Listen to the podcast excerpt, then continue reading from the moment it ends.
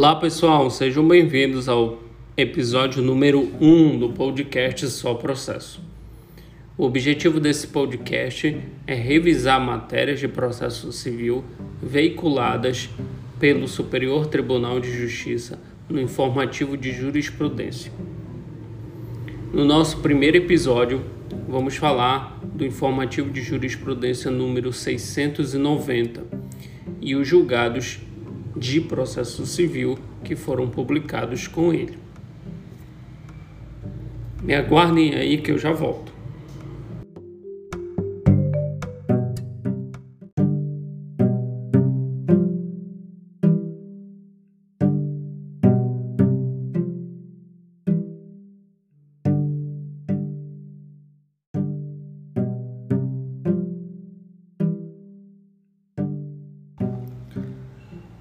Primeiro julgado em matéria de processo civil veiculado pelo informativo de jurisprudência número 690 é o RESP 1.880.944 de São Paulo, de relatoria da ministra Nancy Andrighi.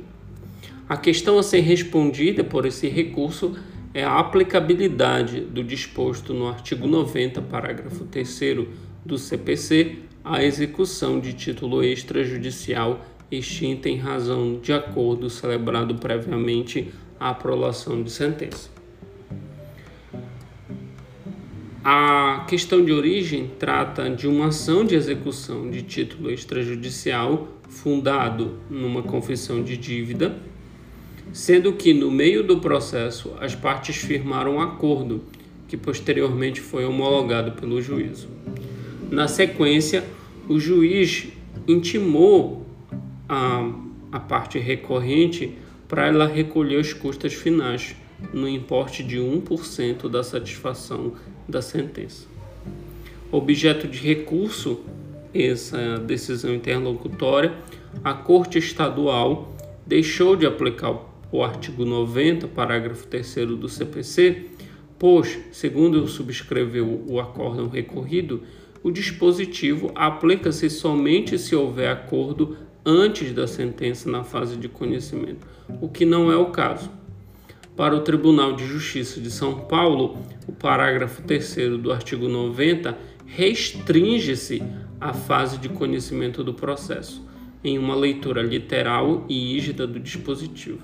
Entende assim que não seria aplicado à fase de execução no particular de título extrajudicial. Antes de chegarmos ao entendimento que foi firmado pelo STJ, vamos fazer uma rápida revisão do artigo 90 do CPC. Na sentença que extingue o processo em razão de desistência, renúncia ou reconhecimento do pedido, as despesas processuais e os honorários advocatícios são de responsabilidade de quem desistiu renunciou ou reconheceu. É a previsão expressa do artigo 90 caput. E sendo parcial a desistência, a renúncia ou o reconhecimento, as despesas e honorários são calculados proporcionalmente à parcela da qual se desistiu, renunciou ou se reconheceu. Parágrafo 1 do artigo 90. Porém, se houver transação e sobre as despesas as partes não dispuserem, então estas serão divididas igualmente, nos termos do parágrafo 2. Se a transação ocorrer antes da sentença, as partes ficam dispensadas do pagamento das custas processuais remanescentes, se houver. É a previsão do artigo 90, parágrafo 3. Então, a parte recorrente defende no STJ que não deveria ser compelida a pagar, a recolher as custas finais, porque houve um acordo entre as partes, exequente e executado, antes de proferida a sentença final no processo de execução. Mas qual o entendimento do STJ? Segundo o STJ, esse dispositivo, o artigo 90, parágrafo 3 está localizado na parte geral do CPC, livro 3, título 1, capítulo 1, seção 3, evidenciando ser aplicável não só ao processo de conhecimento, como também ao processo de execução. Se fosse a intenção do legislador restringir a aplicação do parágrafo 3 do artigo 90 ao processo de conhecimento, teria tido a cautela, então, de inserir essa disposição a partir da parte especial, que é o artigo 318 e seguinte do CPC. Portanto, segundo o STJ, por ser o parágrafo 3 do artigo 90 localizar-se na parte geral, ele aplica-se tanto ao processo de conhecimento quanto ao processo de execução. Porém, é necessário fazer uma distinção aqui. Tá? Por quê? Num, na decisão recorrida de origem, a decisão interlocutória que determina o recolhimento das custas finais, o valor de 1% não eram as custas judiciais, e sim taxa judiciária. E o STJ fez uma distinção entre taxa judiciária e custas judiciais, que nós vamos entender agora. As despesas processuais compreendem todos os gastos que se fazem com e para o processo, desde a petição inicial até a sua extinção são despesas inerentes ao processo, correspondentes aos atos do processo devidas ao Estado, aos sujeitos da relação processual, tanto principais como secundárias, auxiliares do juízo e as outras pessoas que colaboram no desenvolvimento daquela relação.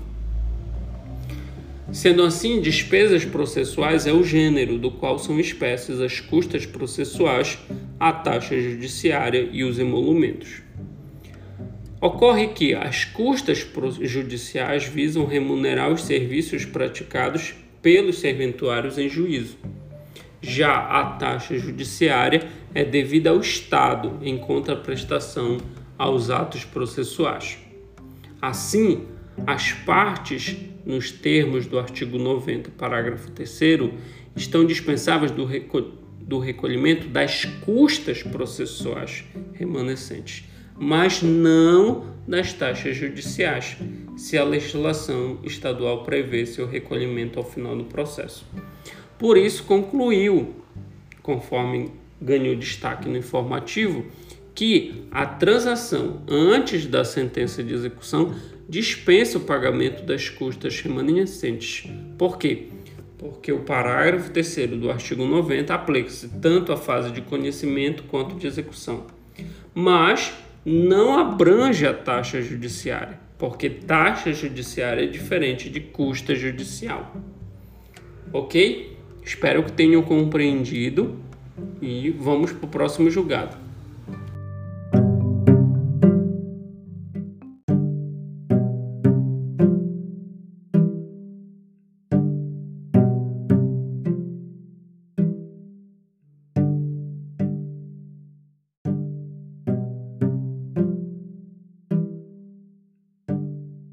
Voltei, pessoal. O segundo julgado que vamos analisar é o RESP 1.761.543 do Distrito Federal, de relatoria do ministro Marco Aurélio Belize.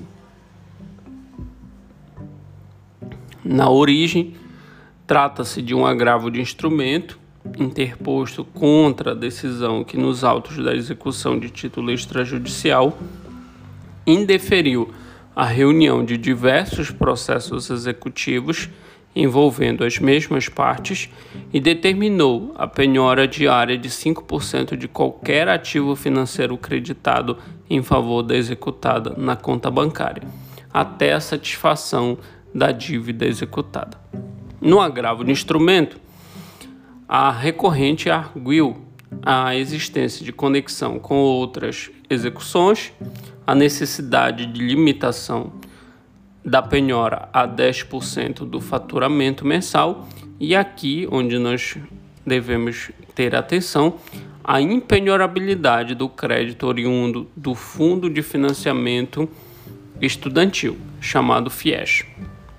A sexta turma do Tribunal de Justiça do Distrito Federal e Territórios negou provimento ao recurso, destacando, em relação ao FIES, que se há previsão de recompra pelo próprio FIES de certificado, conclui-se que há possibilidade de sobra de títulos não usados para pagar contribuições sociais e os demais tributos referidos no artigo 10 da Lei 10.260 de 2001. E desse modo, as instituições educacionais, por fim, acabam ficando com quantias em dinheiro do fundo, as quais são perfeitamente passíveis de penhora. No recurso especial, a recorrente sustentou a impenhorabilidade dos créditos correspondentes à recompra dos certificados representativos dos títulos da dívida pública emitidos em favor do FIES para pagamento de encargos educacionais, haja vista sua aplicação compulsória à área de educação. Portanto, o objetivo aqui do recurso é definir, além da necessidade de redução do percentual de constrição do faturamento, a possibilidade ou não de penhora de recursos de recompra do FIES ante a sua aplicabilidade compulsória na área de educação. É, antes de chegarmos ao entendimento do Superior Tribunal de Justiça nesse tema, vamos entender como funciona o FIES. A finalidade do Fundo de Financiamento Estudantil, FIES, é a concessão de financiamento a estudantes de cursos superiores não gratuitos da educação profissional, técnica e tecnológica, e em programas de mestrado e doutorado com avaliação positiva conforme artigo 1 caput e parágrafo 1 da Lei 10.260 de 2001. Para custear o referido fundo, a autorização orçamentária estabelecida na Lei Orçamentária Anual para o Fundo Nacional de Desenvolvimento da Educação, FNDE, concedeu os financiamentos de acordo com o número de alunos financiados o percentual de financiamento contratado pelo beneficiário e o valor da semestralidade do curso. A fim de participar do FIES, as mantenedoras de instituições de ensino superior devem atender às condições estabelecidas no artigo 15 da Portaria Normativa MEC 1 de 22 de janeiro de 2010 e assinar o termo de adesão ao programa procedimento realizado por meio do CISFIES. Posteriormente, antes do início de cada semestre letivo, deverão firmar o termo de participação, no qual detalharão os cursos e as vagas que serão ofertadas no âmbito do programa. Após os estudantes estarem matriculados nas instituições de ensino superior, iniciam-se os cursos financiados pelo programa. Em contrapartida à prestação de serviços realizadas pelas instituições, as mantenedoras recebem títulos públicos, chamados CFTE.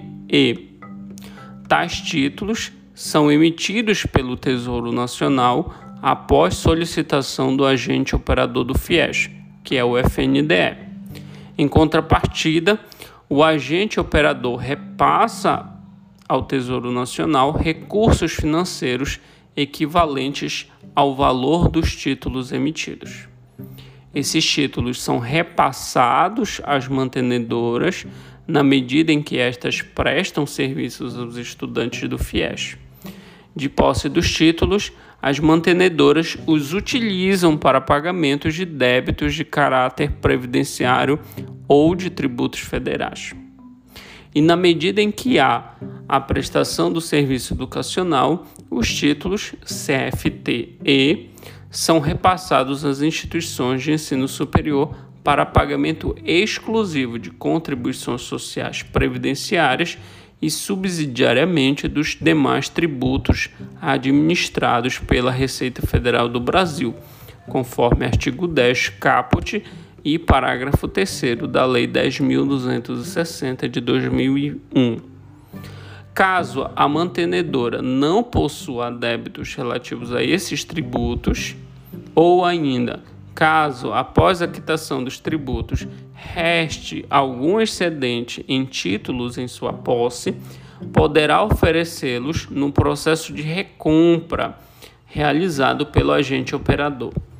Nesse caso, o FNDE resgata esses títulos junto às mantenedoras e entrega o valor financeiro equivalente ao resgate atualizado pelo Índice Geral de Preços de Mercado, IGPM, conforme artigo 22 do Decreto 3.859 de 2001.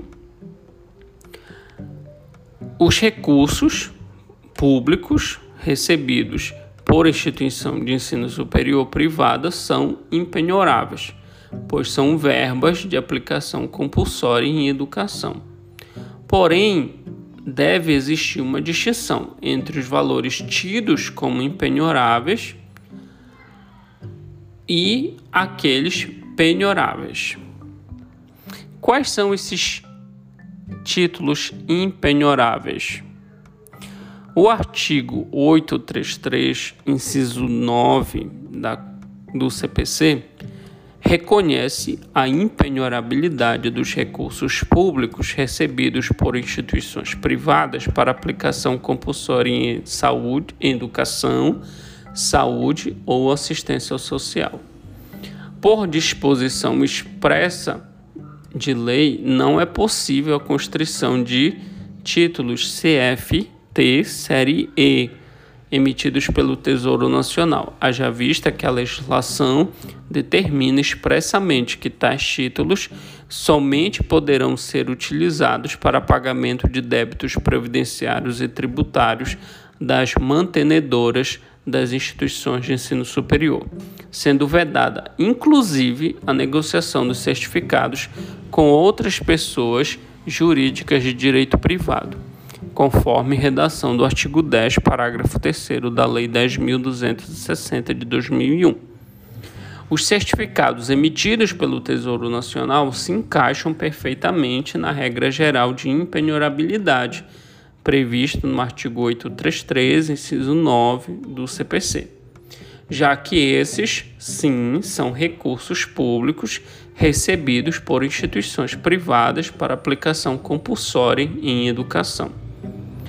O artigo 10, parágrafo 1 da Lei 10.260 de 2001, ao vedar a negociação pelas instituições de ensino superior com outras pessoas jurídicas de direito públicos dos certificados de dívida pública emitidos em favor das do FIES, nada dispõe sobre os valores oriundos da recompra dos títulos e que são incorporados definitivamente ao patrimônio da instituição de ensino. Porque, adimplidos os débitos previdenciários e tributários, eventual saldo credor dos títulos CFT Série E, de titularidade das mantenedoras das instituições de ensino superior, são resgatados pelo FIES e o valor equivalente ao resgate será entregue em moeda corrente devidamente atualizado pelo índice IGPM, cabendo à instituição de ensino aplicar tais valores de forma como bem entender.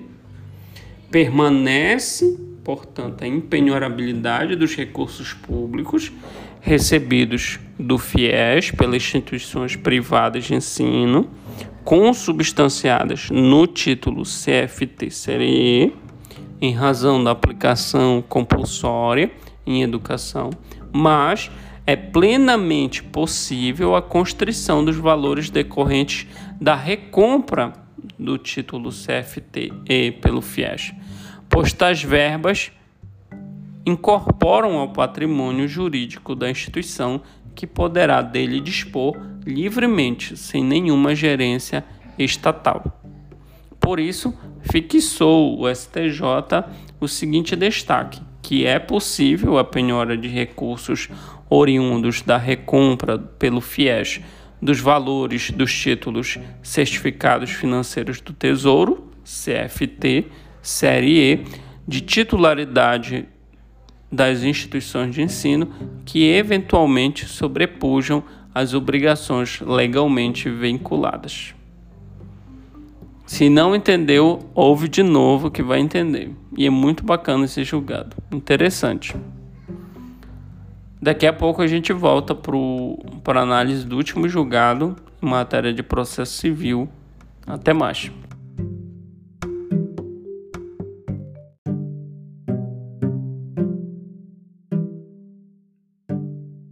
Oi pessoal, voltei. Agora vamos de RESP 1.412.247 de Minas Gerais, de relatoria do ministro Antônio Carlos Ferreira. A pergunta que deve ser respondida aqui nesse julgado é se a indenização paga pelo sistema do seguro DPVAT, disciplinado na Lei Federal número 6194 de 74, em razão do falecimento do marido da beneficiária, enquadra-se na condição de impenhorabilidade prevista no antigo artigo 649, inciso 6 do CPC de 73 e agora no artigo 833, inciso 6 do CPC de 2015.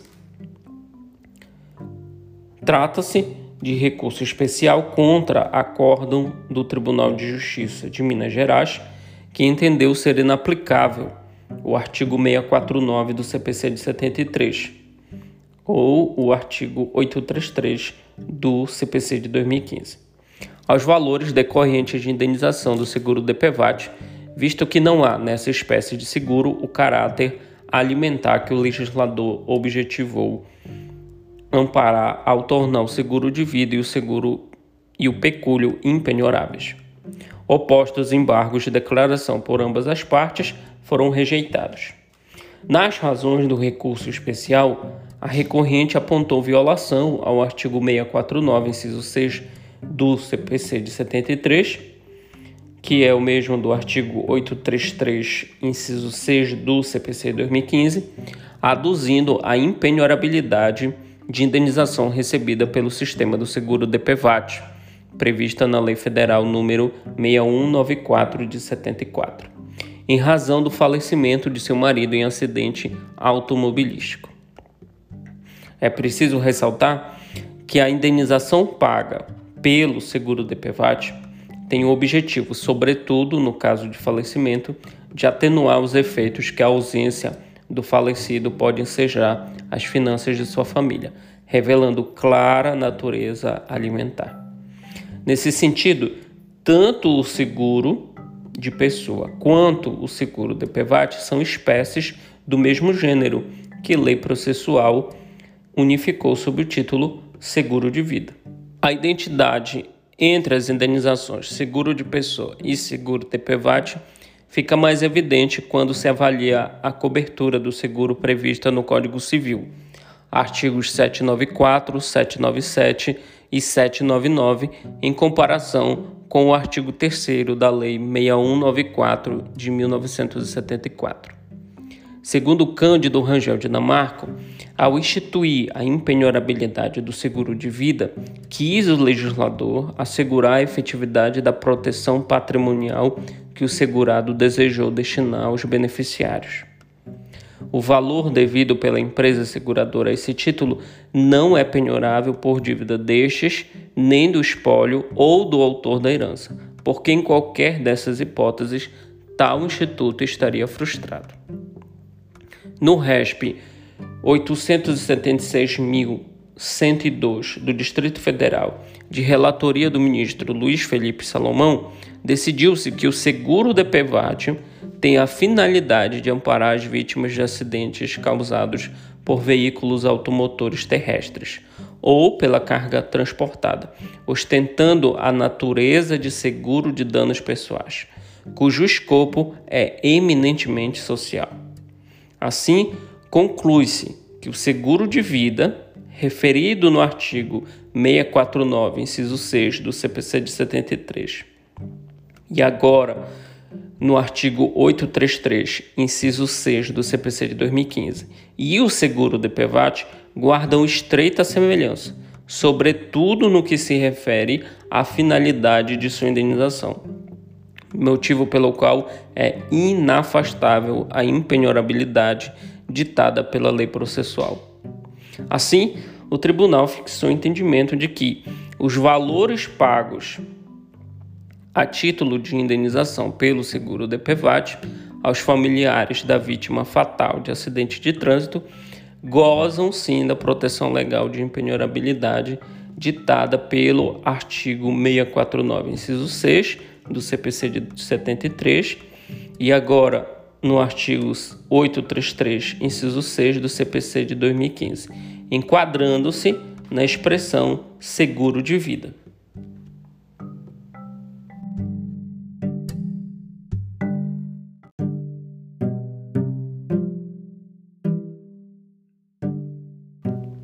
Pessoal, muito obrigado por terem me acompanhado até aqui. Agradeço a audiência de vocês. É, peço que vocês compartilhem esse podcast e quero ressaltar que eu só não trouxe o recurso, o, o recurso especial 1.909.451 de São Paulo que também contém uma matéria muito importante de processo civil, porque esse acórdão ainda não está publicado. E todas as análises que foram feitas agora foram a partir do inteiro teor do acórdão, desde o histórico, a fundamentação, até chegar na conclusão. Tudo bem? É, espero contar com vocês no nosso episódio número 2. Até mais, pessoal!